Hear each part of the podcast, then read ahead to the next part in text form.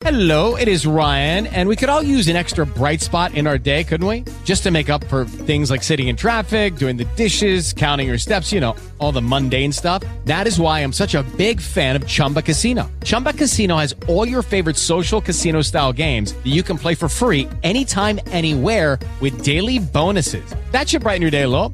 Actually, a lot. So sign up now at chumbacasino.com. That's chumbacasino.com. No purchase necessary. VGW Group. Void were prohibited by law. See terms and conditions. 18 plus. Hello, folks. Welcome to the American Cityzens Podcast, which is half being recorded live from the midst of the polar vortex. I'm Grey. I'm joined by Josh, who is outside of the polar vortex in the real world, where temperatures are not deathly cold. Must No. be nice.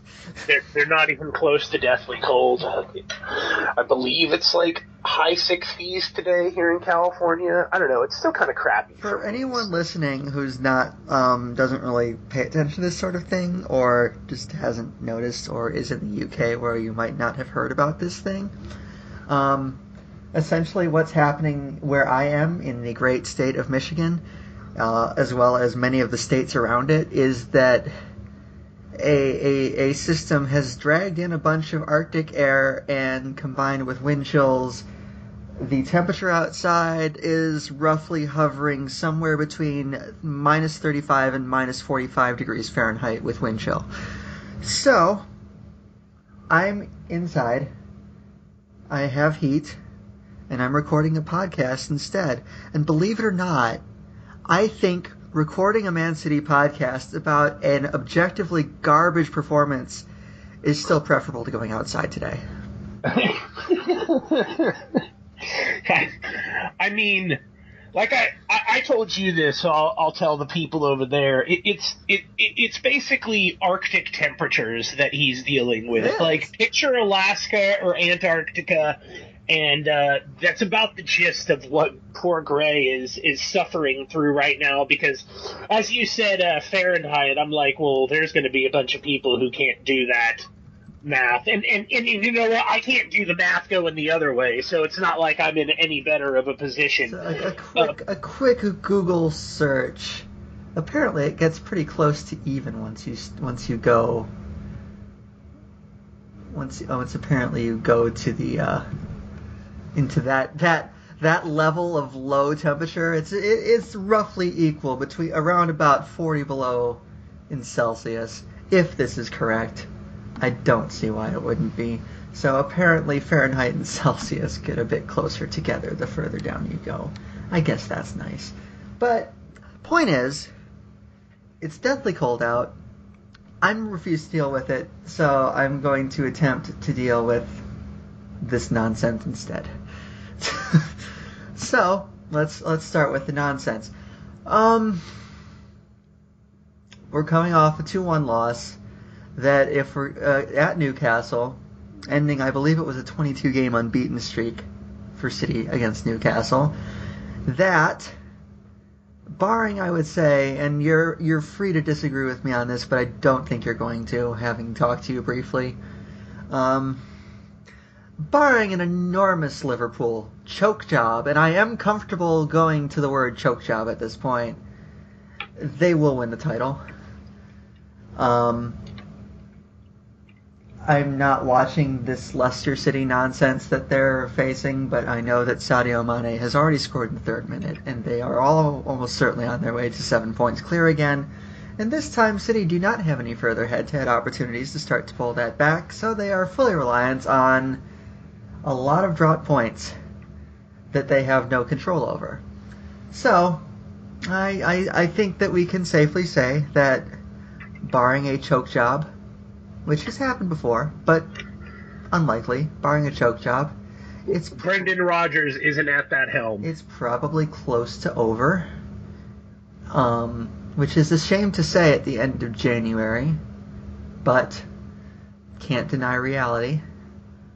Um, one thing that struck me watching watching this was not on TV here, so we were both fighting various ins- institutional and structural issues just to see any part of this. um, So, but but of the parts that I saw, which was a good portion of it, one of the things that really struck me, I mean, beyond how awful and flat and the performance was after Newcastle scored the penalty, City just they didn't look like they had any idea of how to get back into the game and how to pull it even how to even pull it level, much less win it. But Guardiola, even when they were ahead and they scored within, I believe it was 23 seconds, Aguero did. And at that point, you're thinking, well, all right, here we go. Hard to imagine them being held scoreless for another 89 minutes plus stoppage time. So you think they've got at least two, and it's hard to see Newcastle scoring at least two. Eh, they're probably in good shape. And then the reality of the performance set in. They didn't look like they had a clear cutting edge. They really only had one really good chance, and it was the one Aguero converted. And what struck me beyond that was watching. Which literally came one minute into the Correct. Um, and. Like, so there was there were just to be clear here, there were 89 minutes of nothing. essentially, yes. And what struck me was even when they were ahead, even in the first half, when they had a 1 0 lead, and they were well on top in the first half, to be fair. They were. They should have scored a second. They had enough possession, they had enough.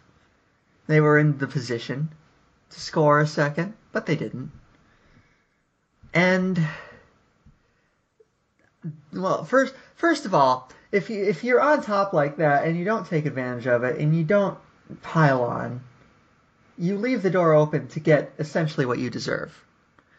And second of all, I was so struck by Pep Guardiola's body language during this game, and that even when they were ahead, he just looked like he knew it was off. And moreover, he knew it was off, and he didn't really feel that there was anything he could do to change it. And frankly, it, it did, in fact, play itself out exactly that way, but he was just so muted and so, like, I, I don't, he was, he was almost as muted as the performance. I don't know. At one he- point, at one point, he was screaming at the back line to quite literally wake up. Yeah, it, it was just like it, it felt like everyone just had just woken up from a nap and went to play a game, and and and and and, and Guardiola it seemed like he just had this inkling that this is garbage, and we're going to pay for this being garbage at some point. I don't know when. It's just But one of those fine. days when you when you have to pull Stafford. He's thrown four interceptions. He just Yeah. needs to be pulled. You know the you, you have every you have days like this. They happen in in in in in sports. Every even the best teams are going to have days where they're just not at it. But the difference between teams that win titles and teams that don't win titles is that the teams that win titles on those days can dig deep and find something. Find something to drag three points out of the fire on a crappy performance. And how City did it last year. A lot. A lot more than I think we remember them doing it. Because because they won so many games. But there were plenty of games. There was that stretch in December where it was just constantly 1 1, 1 1, and they were pulling out late goal after late goal because they weren't quite as sharp as they usually were. But they had a knack for finding the, the right, finding the goal in the moment that they needed to find the goal and taking the points and getting out of there uh, with a mediocre performance, but with maximum points. And in the end, that is all that matters. And, you know, then there are teams like the one that showed up yesterday that, you know, for, for an hour it looked like they might get away with it. It wasn't really like Newcastle were just buffeting them with chances. The first goal was, I believe, their first shot on target. But if you They had two shots on target. Yeah, I'll let you guess how many goals they had. If you leave the door open, if you play poorly and you leave the door open, you run the risk of having what happened to them happen to them. So, you know, I I want to ask a question because I just brought it up. We talked about it last week. Okay, or well, not last week, last time. whenever the heck we talked. Yeah, whenever the hell we did this last. You mentioned you you literally brought, up on the last podcast that it felt like City were shipping goals at every opportunity they had. Um, one shot, one goal. Like almost, almost like the opposing team are snipers. You know, one shot, one kill, one shot, one goal. Like that's where City were at when we were having a conversation. Two shots, two goals. It doesn't seem to matter whether it's Manuel Pellegrini, Pep Guardiola, Vincent Kompany, and uh, I, I, I don't even know who else. Uh, let's go with flippin' Mangala or Laporte and John Stones. Uh, or Laporte and Otamendi. It it just doesn't matter. This this seems to happen. Why the shit does this keep happening? Why? I think it goes beyond, and we did. I discussed this at some point, in which statistics show this season that Fernandinho has had a whole heck of a lot more to do defensively than he did last season, which is an indicator. You know, more tackles, more defensive actions. I believe is the, the terminology. It, just in general, he's been called upon more to break up attacks. And that's an indication that more attacks are getting to him than used to. Which is an indication to me that the press isn't doing its job. Um, obviously, it can't be that simple. And that's that's it's way too you know it's it's it's probably an oversimplification, but City just they don't seem to be quite as dominant on the ball this time, this this year. And the penalty actually came out of a Fernandinho mistake in which his, his touch let him down and he got caught on the ball in the penalty area and it got taken off of him and he fouled the guy in the box. It was no doubt a penalty and it was no doubt, you know, his his mistake. So there that one's just kind of a dumb moment where you're trying to play out from the back and a mistake. It's Kind of like Kevin De Bruyne's in the game too. Mm-hmm. Yeah. Because let's be clear, that was the official was in the right. The official literally Mm-hmm. told him to wait, and Kevin De Bruyne didn't do it. But and they had to take him off because he almost got a second yellow. And Yep. that, that stuff like that is stupid, and it deprived them of their best player at a very important part of the game and a very important part of the season. But beyond that, um, yeah, it's just it's it it's an individual mistake that can be avoided that they weren't making last year, and a lot of players, frankly, have gone down a level. And I was talking about this on Twitter with some other people. Kyle Walker not as good this year. Um, I don't know if there's a World Cup hangover for some of these guys. That has happened before. It's a plausible explanation for some of it, but you look at a guy like Kyle Walker and he is not consistently been as sharp this season. You look at Fabian Delph, and it's great that City discovered Fabian Delph as a makeshift left back last season. But the operative word is makeshift. And it was probably a mistake to go out there and say, hey, this guy's actually left back now. I'm not sure. I think that may have been a bit over optimistic. Um, then you have De Bruyne injured for so long and taking even longer to get back to something close to full fitness, which is only just now starting to happen, and it's the end of January. Um, I don't think that really hurt them until December, but once it started to hurt them, it really hurt them. Um, David Silva got off to such a great start to the season, but he has drifted in and out a bit more frequently lately. Um, and and that's that's just a brief list of uh, you know Gabriel Jesus has gone through very long spells in which he just has not been able to score consistently. And that's just a, a brief list, but it's a pretty extre- when you're dealing with a squad of about 20 or whatever it is, 20, 21 people. I, mean, I rattled off about a quarter of the squad there that has had various issues for various reasons this season that have prevented them from playing at the level that they played at last season.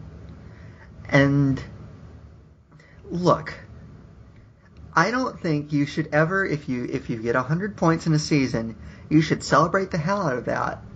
But you should turn around and tell yourself it's going to be really hard to repeat that level. Even if you bring back the exact same team, at the exact same system, at the exact same everything, certain circumstances around the team are going to change. And certain players, for various reasons, are going to struggle to replicate that level. Sometimes it's not their fault. Sometimes it's maybe something that they could. Sometimes it may be a mental factor. They let a bit of complacency seep in. I don't know. I don't have the mind of a pro athlete, but I, it wouldn't shock me if that happened on some accounts. But the fact is, and we have had to beat this drum constantly and constantly, but every time City have won the title, they have effed up the transfer market in the summer afterwards, and they have failed to strengthen further from a place of strength. And that really, really bugs me. Because they went out and they made one signing, and that signing has largely been a non factor. If we're being honest. Just Yeah. not. Look, Riyad Mahrez may still come good at Manchester City. I'm not going to sit here and, that, and say after four months or whatever it is that it's never, ever, ever going to happen for him. I don't know, but right now, that's not really relevant for me. What's relevant for me is that City spent 60 million pounds on a player who is not part of their first 11, has not really made a compelling case to be in their first 11, and who's has not he just hasn't contributed in any meaningful way. You are playing essentially with the same team you played as last season, with him on the fringes.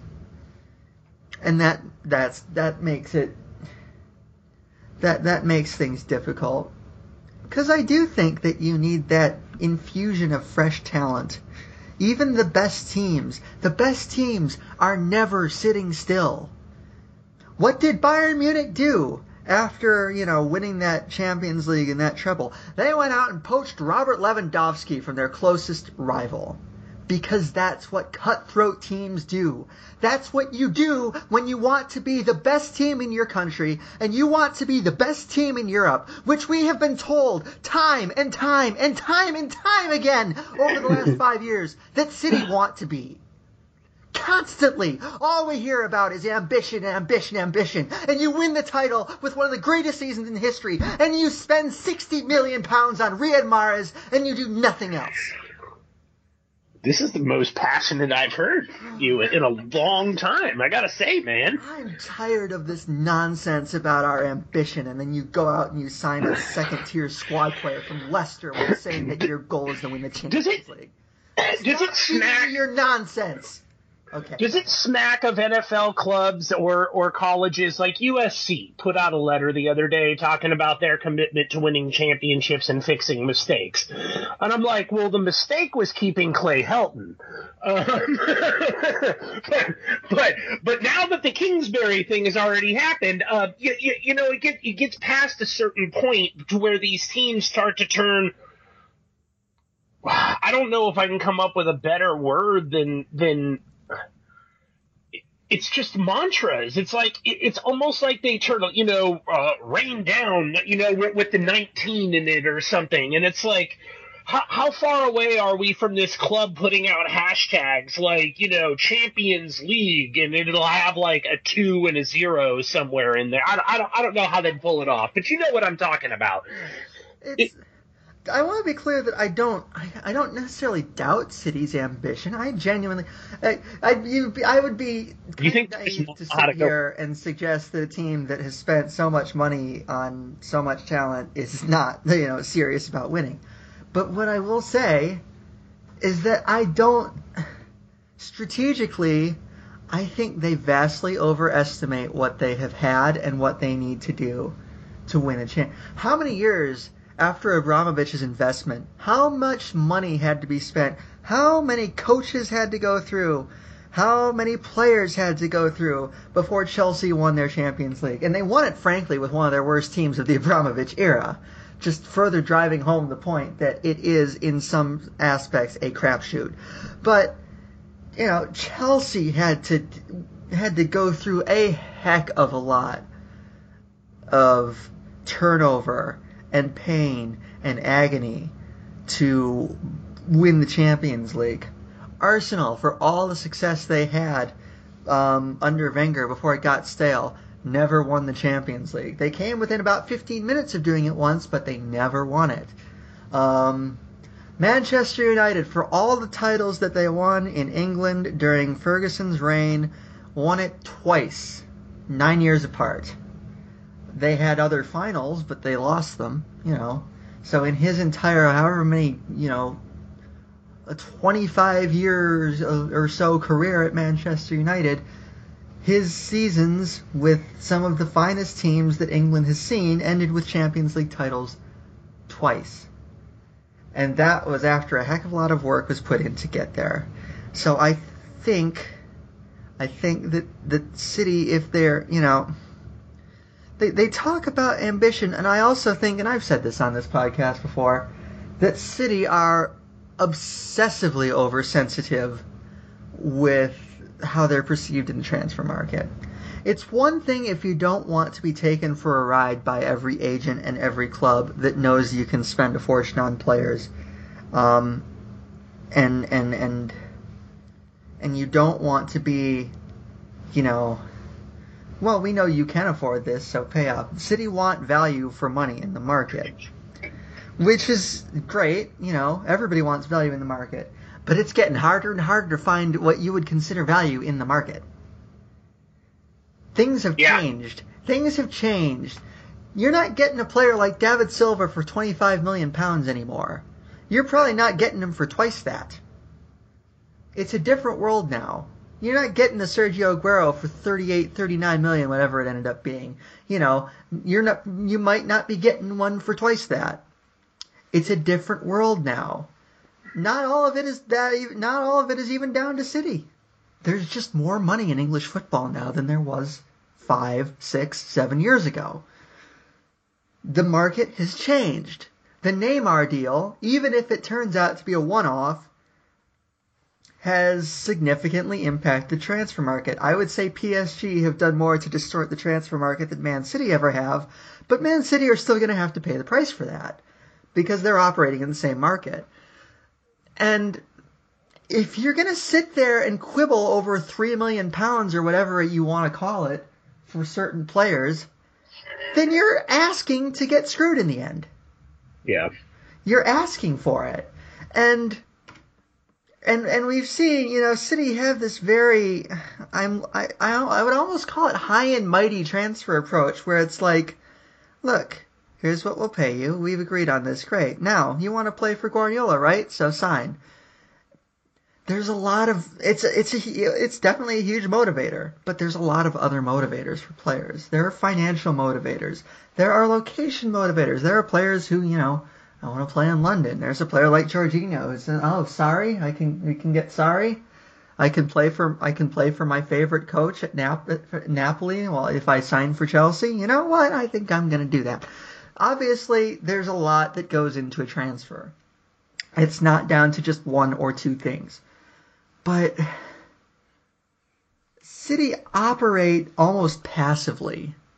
They're aggressive in sorting things out early with targets they want. They put the, they put in the work. And by the way, I, I want And then they put them in the paper too. hmm And I want to make clear that some so there are moments where you know I'm not suggesting that City should go back and they should have gone and matched what Manchester United paid Alexis Sanchez. I'm not going back and suggesting that they should have paid Frenkie de Jong from Ajax more than they're paying Kevin De Bruyne to entice him to the club. I totally get their concerns about wa- not wanting to destabilize the wage budget and the wage structure. And I actually think that's a really fair concern and I'm not going to criticize them for that. I'll criticize them for a lot right now, but I'm not going to criticize that. Um, but, but, that's not why they've lost every player they've lost. Um, and it's it's just it, it's frustrating to watch them only with with such a reactive transfer policy sometimes, and that they only seem to wake up and really aggressively recruit players to the club once they've played a year and they've lost the title or they haven't had a good season or they've watched their rivals bring home championships while they have failed to do so or while they finish second or third that seems to get them aggressive not winning and it should be both City should never be at rest in the transfer market. You're trying to become one of global football's foremost powers, if not the foremost power, if you can help it.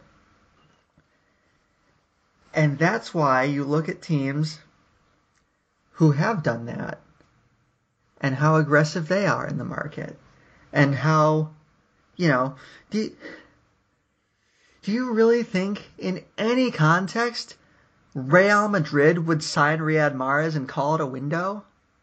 No, they would never do that. And I know that Real Madrid have a whole lot of issues, especially at the league level right now. Um, but they've won three. They won all those Champions League titles for a reason. It's not a coincidence. I, I just, I really wish they would learn this lesson at some point because it's happened three times now and that's frankly three times too many. Yeah, I wonder.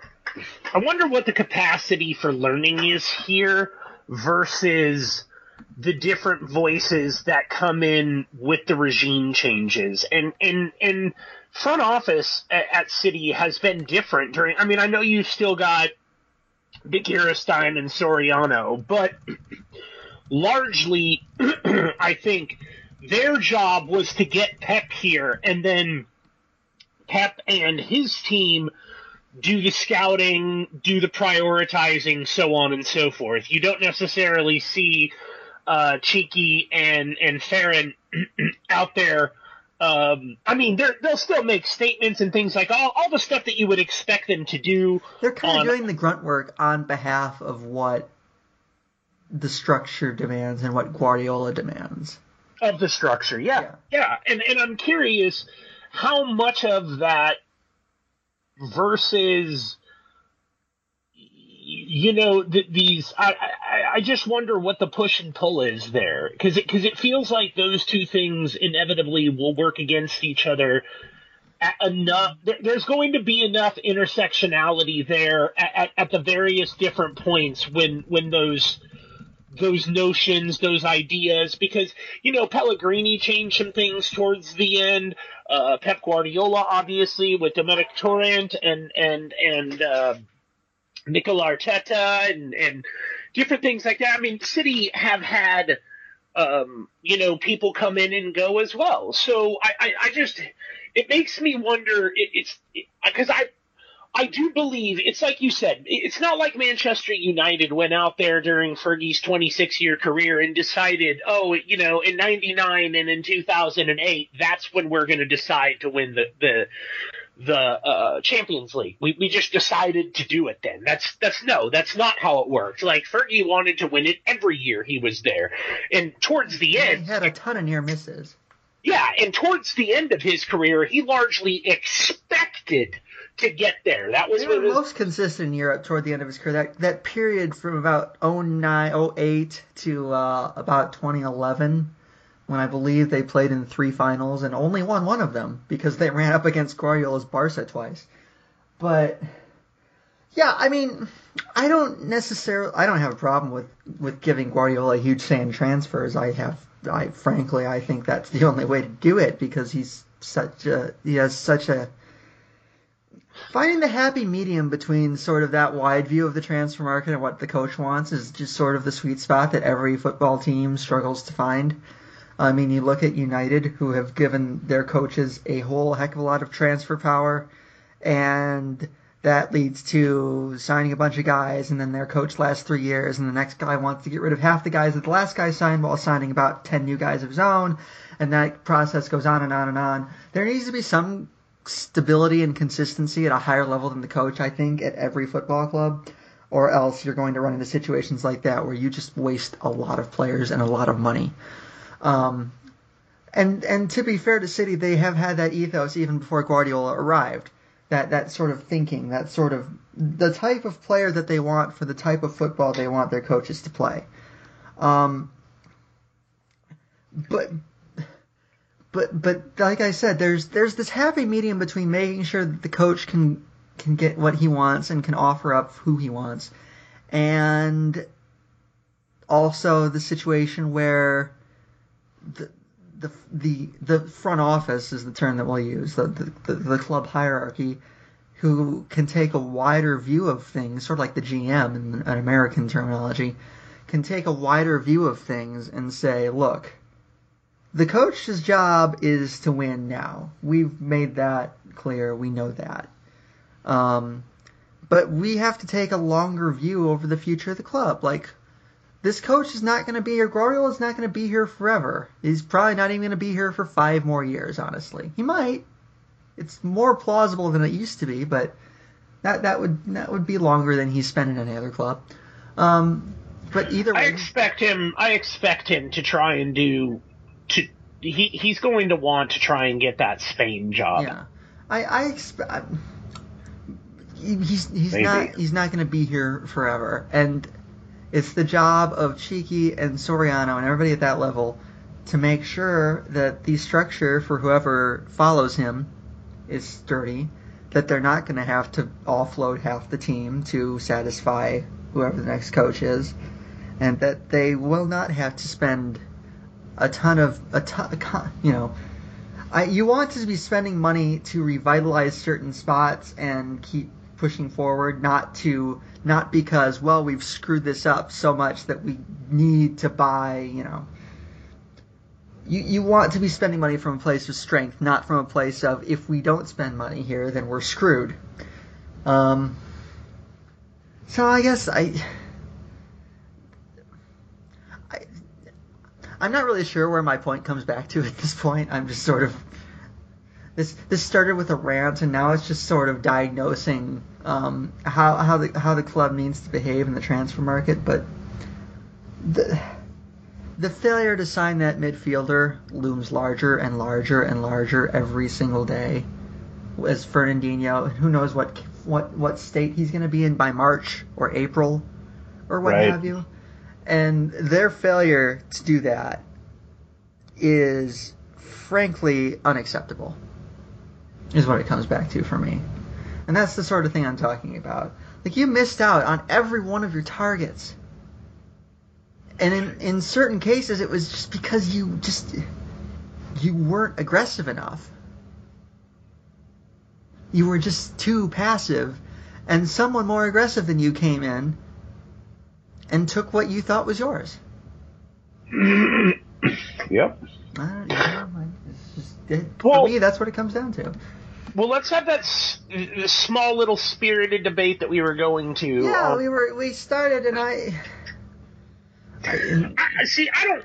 What I said yesterday on Twitter is for for those of you guys who need to get caught up is is Grey said something after the game and I I uh, tweeted with comment. Um, I was like, well, at least we don't have to worry about that Liverpool loss now. Uh, the, and the, then the Riyad Mahrez penalty miss that could have gotten them a one 0 win at Anfield, but instead meant that they got the nil nil draw. or not Liverpool lost the the yeah, the, the draw. It was me. it was a draw that could have been a win. yeah, I, I, it's just like it- Chelsea.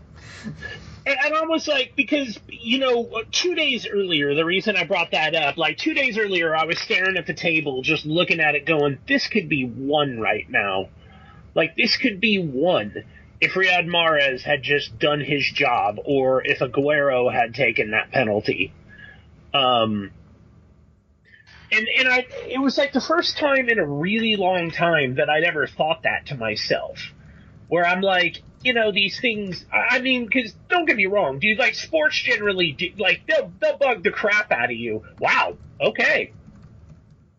Um, did not see that coming.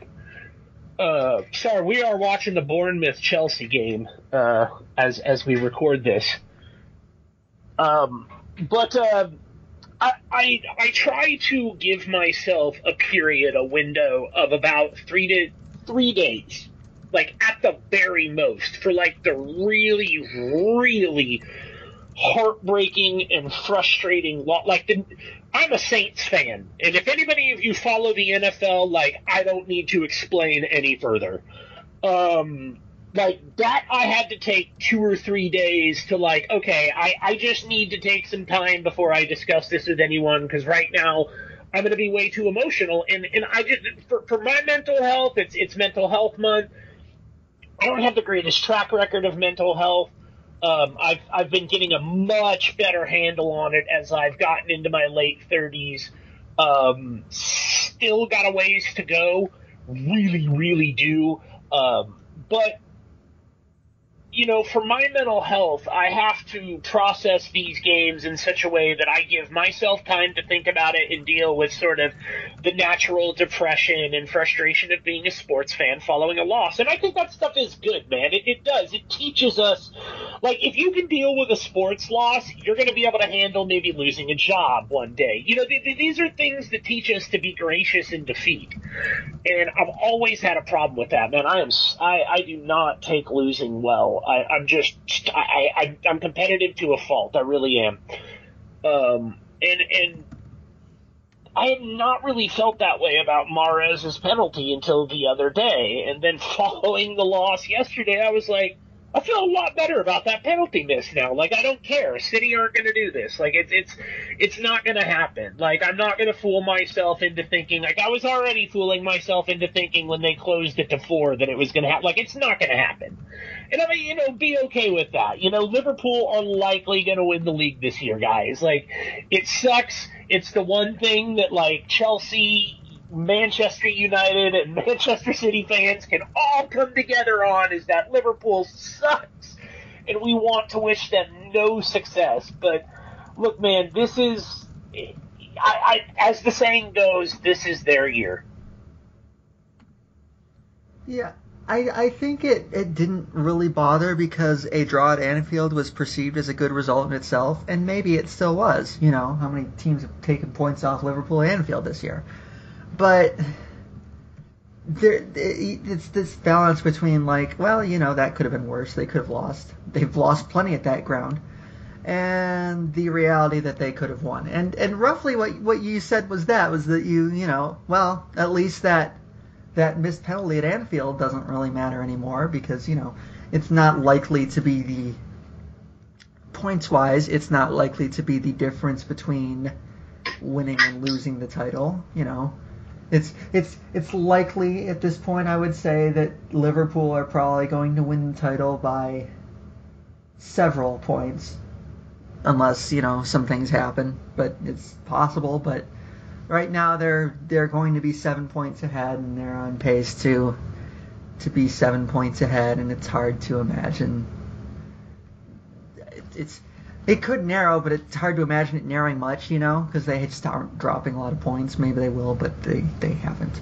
So, you know, and and and my response to you was roughly, well, and see, this is this is a window into the way I think of things. It's it's it's it's kind of an, a weird thought process, but I I I sit there thinking, I think when this is all said and done, I at least am still going to look at that as a big big big moment in the season because I don't think you can ever assume that that that that everything that happens after that moment will happen exactly the same way if you change that moment.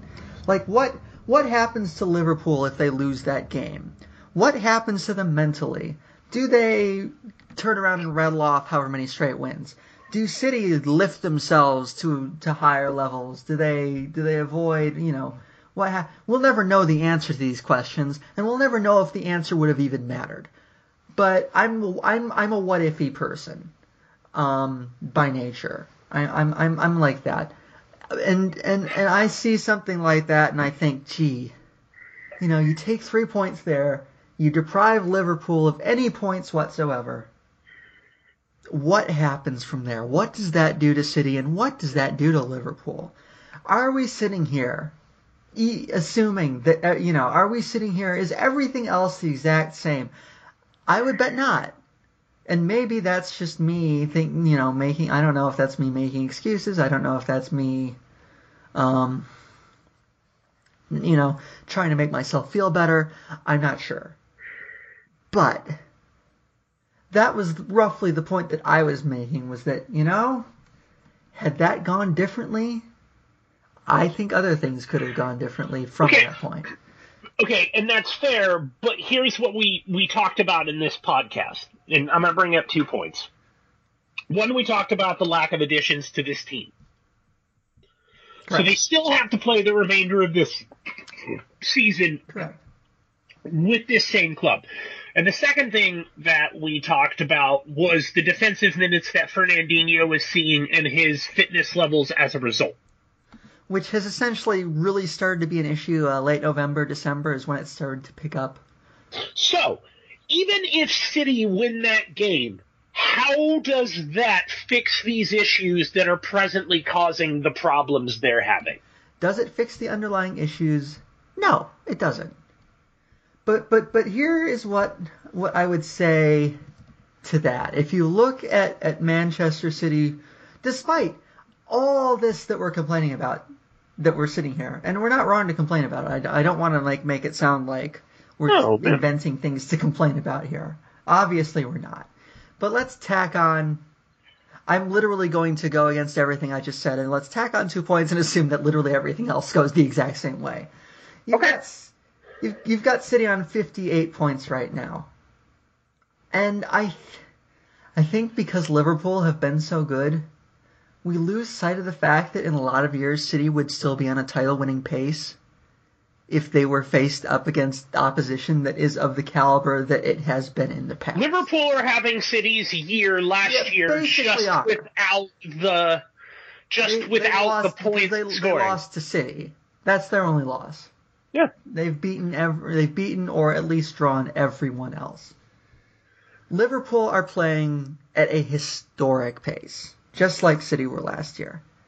And frankly, I think it speaks to just the, even despite all these underlying structural issues that we're talking about right now, it just speaks to some of the top level quality in City's team that they're still sitting that you know that before yesterday they were still sitting within four points of that team having a historic season.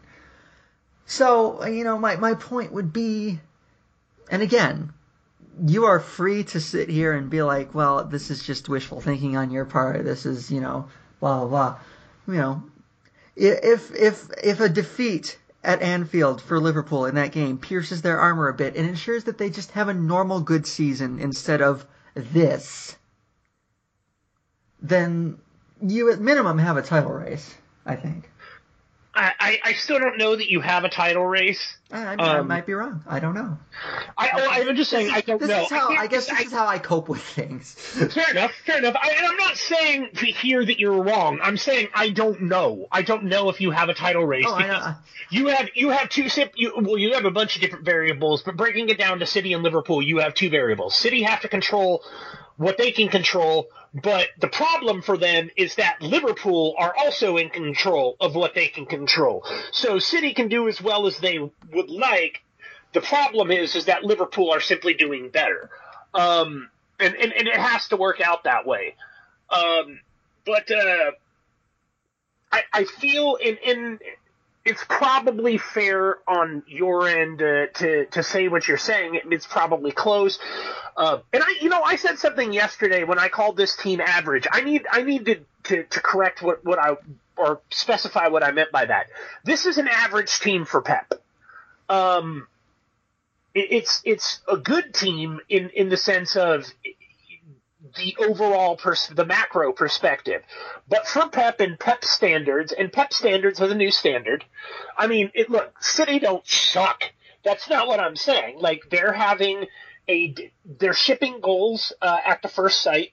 Um, you know, there's defensive frailties. They're not converting chances.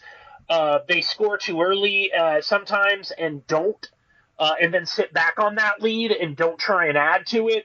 Um, at times they get complacent. Uh, there can be just a lot of kick, kick, kick, kick, kick, kick, kick, kick, kick, kick, just just tiki taka for for for lack of a good. And Pep hates tiki taka, like he's called it shit. You know, like I mean, he he absolutely hates it. And when he sees a team just kicking the ball around, I'm sure he's looking at this going, "Dude, this is tiki taka garbage. What are we doing? Press, do something. You know, make some noise."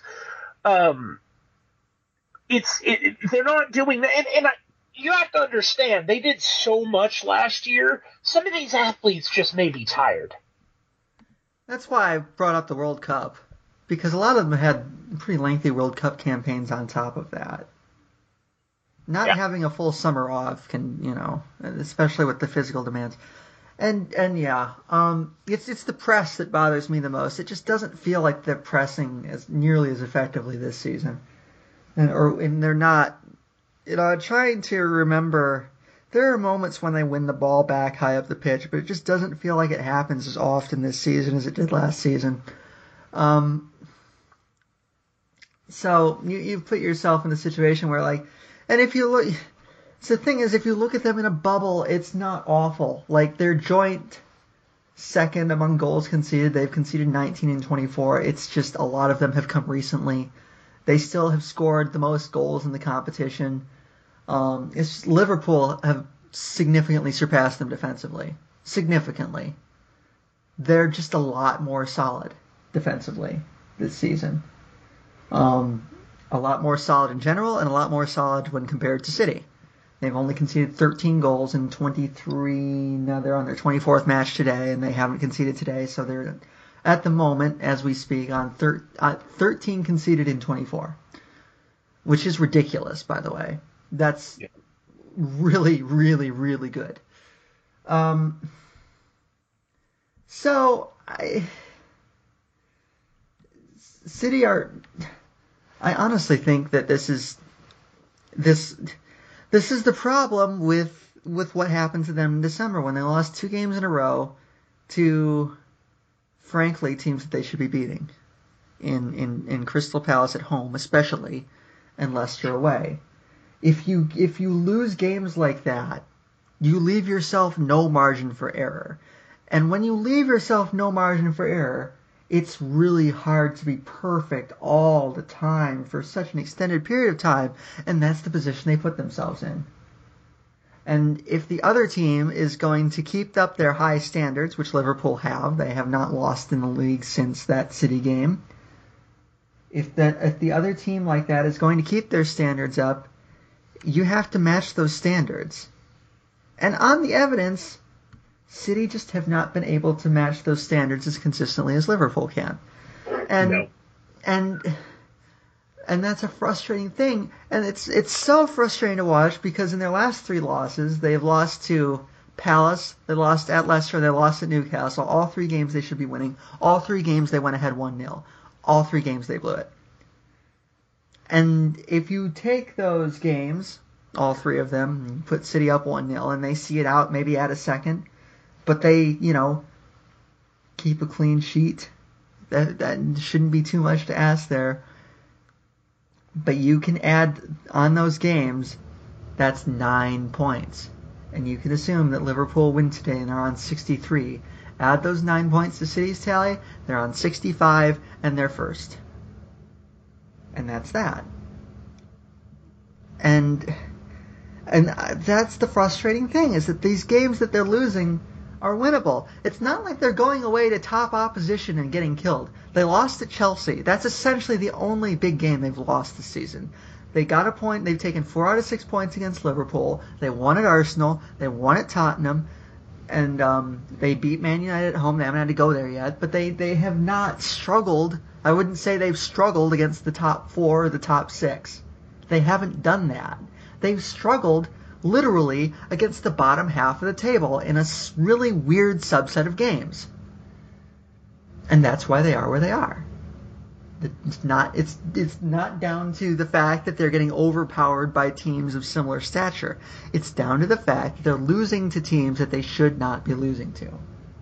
And that's what's going to make the difference in title race is that Liverpool have gone out and they have beaten the crap out of every team that's languishing in the lower half of the table, and City haven't. City can't claim to have done that.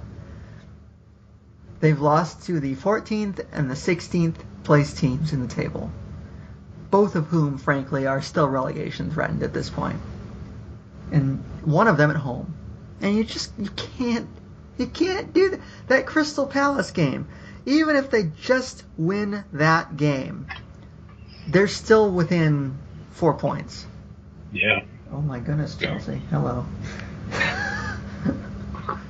it's just that's that's that's all there is to it. You can't lose games like that. You can't afford to drop, you know. You you don't get that many mulligans at this level. You just don't. And I don't really know what else to add to that. Yeah, no, that's fair. I, I, I think that's fair. Look, the simple fact of the matter is, is that there's simply no way to know. Um, there's simply no way to know who. Oh, wow, Chelsea, I, I just caught up to you. um, there really is It's no going to be really funny if, despite all of their problems, Unai Emery manages to get Arsenal back in the top four. Oh my god, dude! You remember, like he fired Antonio Conte for this too. I, the, uh, the the the the Sarri mythos is is is the shine has come off. I would say. Yeah. There's there he this, you know. I mean, maybe he needs a second season to, to like Pep did- like Pep did to figure out how to negotiate this league. But for the moment, boy, Yeah, this is that's not good. Wow. All right. Um no, yeah, what I was going to say is the simple fact of the matter is we could argue it both ways and we would both be right because we're playing what ifs. And anytime Yeah, you yeah, ifs, that's- there are that's- no that's my way, and you can't debate a what if scenario to to success on either side. So I'm not Yeah. gonna, not going to ask you to. But um, yeah, I mean, it's just. There's strong arguments either way. There, there really is, because you know you look at that Liverpool game and you look specifically at that, and it's like, okay, who cares about those two points? But then if you take the Crystal Palace or even the Newcastle game, it's like, well, now you're within one. If you beat those teams, and as you said, you should beat them should yeah. there's no flippin' reason you should ever lose. Okay, first of all, there's no reason you should lose to those teams, but understanding that it does, there's no reason you should have that many losses to that many of those types of teams. That needs to be stated emphatically. City are too good to have multiple losses to teams Yeah. like I was I was even kind of going to say it's like okay, you know what? There are going to be moments, although it didn't happen last year, but you know, some teams lose a stupid game away. It's like you said. Uh, it, it's it's why I said you don't get that many mulligans. Sometimes you get one. Maybe you'll get one, you know, and you lose a stupid game and and and and okay. It happens, I suppose, sometimes, even to the best teams. You get a mulligan. You don't get three. That's for damn sure. And you especially don't get them at home. You sh- Manchester City should never, ever, ever, ever, ever, ever, ever lose to anyone at home outside the top six. yeah, they should Ever. Ever. Ever. agree. I'm comfortable saying that. If they do, it's a choke job. Mhm. Um, you know, I they they shouldn't really be losing to anyone, but it's more forgivable if Liverpool or you know a, a top team comes in there and really battles them and and and be If- okay. You know, that's talent against talent, and sometimes that's what happens. But, Holy yeah, crap, dude! I, I just want to point out there that if that if that guy takes a better touch, it's three 0 Oh, yeah, I Bournemouth saw that. right now. Chelsea Chelsea are just getting completely taken apart on the counter. Basically, is what's happening right now. But but but yeah, it's like you, you don't you cannot ever lose to, to a team like Crystal Palace at home. Sometimes weird things happen away from home in the Premier League. I know that, I accept that. But they can't be happening at home. And that that Crystal Palace loss at the end of the season, I sure hope it ends up being the one that pisses me off the most because there's no excuse for it. None. Not in a million years. No, I absolutely agree with that. Yeah. I mean, so that that's really what it comes down to. If you if you if you say who cares about those two points, but you still come back and objectively look at what should have happened in those games against lesser teams, you you still have would have City uh, keeping pace with Liverpool. So I, I don't know, man. I, I don't know. That, What if? What we, if? What if? What, what we do know is that this likely isn't our year for the Premier League, but there are. That's a question that I want to ask you because I think I know where you're going. And my question is, at this point, assessing things as they are, do you punt around Champions League games and just throw everything at the Champions League this season? yeah, yeah, yep. Um, I, I, I don't. I, don't punt, don't punt so much that you run the risk of not finishing top four. But yeah, so, literally, do that with guy, literally, literally, guy, as as we're we're we're having. Hold on here. I have to confirm something. Um, was that a mistake? Hold on. Lit literally, as we're- as we're uh, while you're confirming that. I was yeah, thinking, please keep talking, please. uh, wait, flip. What were we talking about previously before? we were talking about whether they should punt. Okay, Oh, yeah. I remember. Okay, I remember uh, I- I, I missed this completely, but Leicester City have not only managed to level at Anfield, but they have apparently missed multiple chances to go ahead. of course they have. Of course they Oh. have. If they lose this, I'm going to be more pissed because it could have been won. I'm gonna be in. f- Oh my. Oh. Okay. Okay, let's I need to not look at this until the Yeah, podcast don't- is. don't- I need to, do- I need to not look at this until the podcast is over. Don't you I put will that- just straight up lose my crap. Okay. Yeah, just watch Bournemouth and Chelsea. You ha- just, I feel, I feel like the guy, you know, just rubbing, rubbing your temples here. Watch Bournemouth and Please, Chelsea. please talk more about the, the seven point gap in the Champions League that they should be focusing on fully. I, I was going to say that I say yes that they should do that, but I also embrace that the saying that knowing this.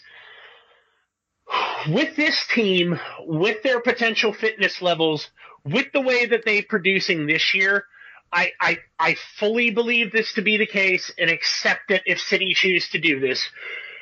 If they do punt and go for the Champions League, I am going to be very, very curious if they will fall out of the top four. Not because they're bad, not because this, that, or the other. I just wonder if you do that and then you drop some games along the way and you don't win the Champions League, what are those levels going to be at come, like, let's say they go out in the round of 16 instead of the quarterfinals or something.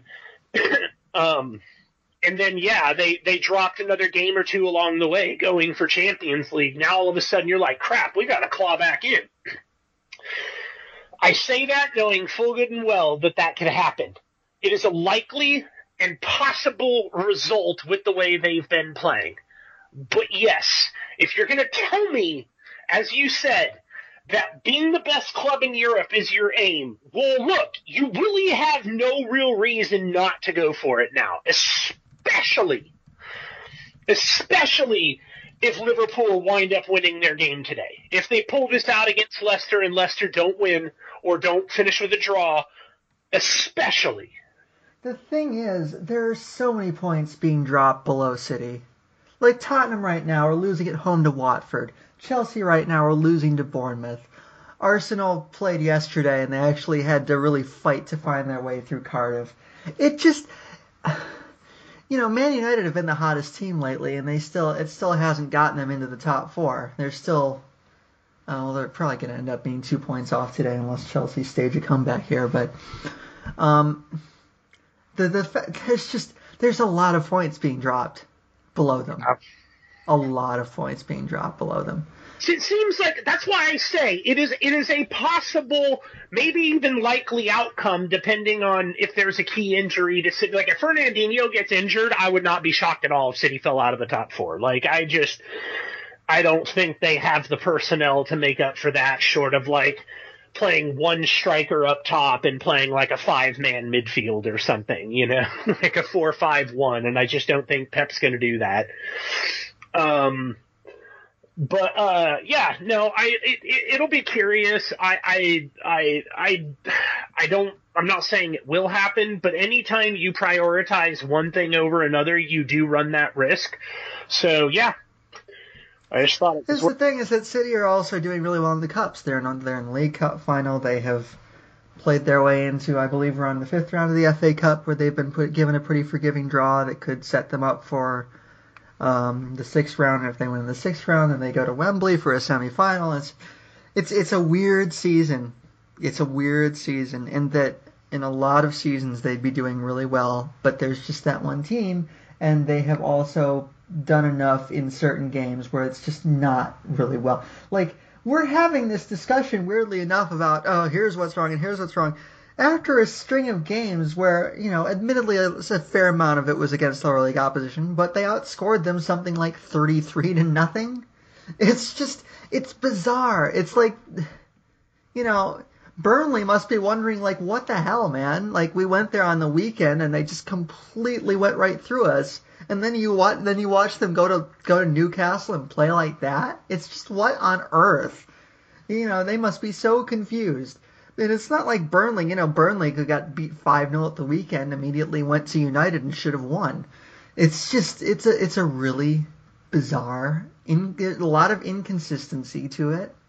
But, you know, whatever. That's, that's, that's where we're at.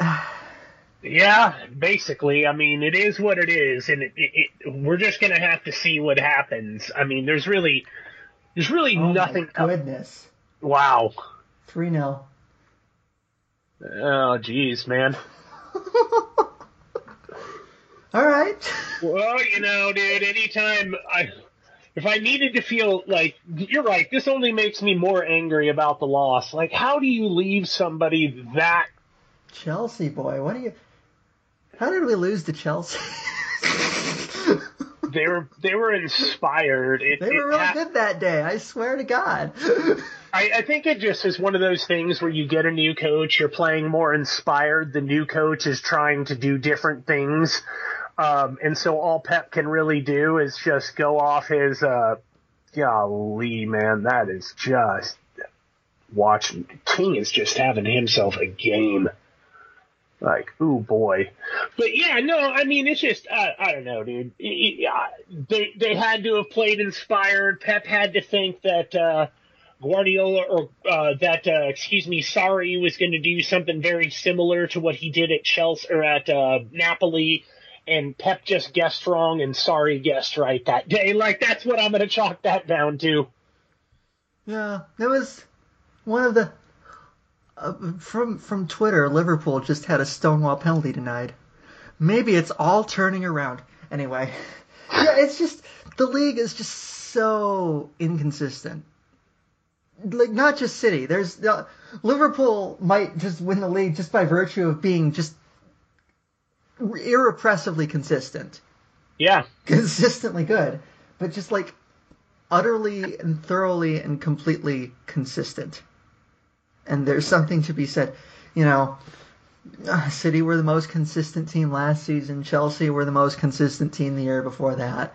It's just whoever it's it's a it's not even necessarily about who has the highest peaks, but who can avoid the lowest valleys. That's just kind true. of the key to winning the Premier League. This is like the 2007 national title race in college football. Like, yep. which team wants to lose it more? I don't know. But, well, I mean, one thing we know is that we've got some games upcoming, chances to make back some points, Champions League. Um, yeah, Liverpool schedule, yeah, and uh, that that next game, the city's actual next game on the schedule, um, to wit, that top four thing that you're talking about, they host Arsenal on the weekend um, at home, so that benefits them. It's it's hard to imagine, and I know that this is probably foolish to say, but it's hard to imagine this team not coming up with some sort of response after that disaster class yesterday. Um, Uh, after that, Everton away on three days rest is not optimal, but Everton are also not really playing well right now. And then after that, it's Chelsea. And frankly, if City beat, if City find a way to win all three of those games, then I think a good amount of those top four concerns are allayed somewhat. Because after that, you're into the Champions League against Schalke. Um, there's League Cup final, so there's a lot coming up. There is a lot coming up that will allow them maybe if not necessarily to get the Premier League title race back on track, that will allow them to go some way toward consolidating that top four spot and kickstarting progress in the Champions League. And that's really, you just kind of have to set your own targets at this point, and that's probably the target that they should be setting for themselves right now. And whatever happens with Liverpool happens with Liverpool. You control what you can control, and that's really all you can do. Pretty much, dude. Pretty much. And that's. I, I don't really have much to add to that. Yeah, that's the way the cookie crumbles. That's, and that's the world as we see it. yeah, pretty much. So, um, I don't think we solicited questions this week. That's all right. Yeah, I forgot Um, to do that. uh, That's my bad. We're, we're the worst. You can you can tweet us. Tweet us both at America Cityzens and are on our individual accounts and tell us how bad we are. Um. So, at America Cityzens, like I just said, um, you can search for us on iTunes. You will find us there. Um, the American Cityzens Podcast. We are brought to you by Blog Talk Radio slash Spreaker. And once, well, uh, there's a lot of big games coming up, so we will be responding to them in turn and and and, and going through. Oh my God, Chelsea, how did you not score that? Um, and and we will we will sort out this rather big set of games coming up for Man City here, The debacle. and we will we will figure out. Well, I think I think in the end we'll know a lot more about where this team stands in the grand scheme of things in about a month or so. Yeah, I think we'll we'll have a better idea as to what this team is capable of doing Even toward the end of the necessarily the title race. We will know.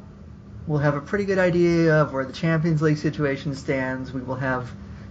Uh, we, we'll, we'll know where they if they've won the League Cup or not pretty soon, obviously. So, a lot to look forward to, if nothing else. You know, press onward. Can't dwell on debt crap nonsense that I don't. Yeah. So, so thanks for listening, everybody. Um, for Josh, I'm Grey. Thanks for listening. If you're anywhere near me in the upper Midwest, please keep warm. And we'll talk to you again soon. Bye, Hey everybody. guys. With the Lucky Land slots, you can get lucky just about anywhere. This is your captain speaking. Uh, we've got clear runway and the weather's fine, but we're just going to circle up here a while and uh, get lucky. No, no, nothing like that. It's just these cash prizes add up quick. So I suggest you sit back, keep your tray table upright, and start getting lucky. Play for free at LuckyLandSlots.com. Are you feeling lucky? No purchase necessary. Void where prohibited by law. 18 plus terms and conditions apply. See website for details.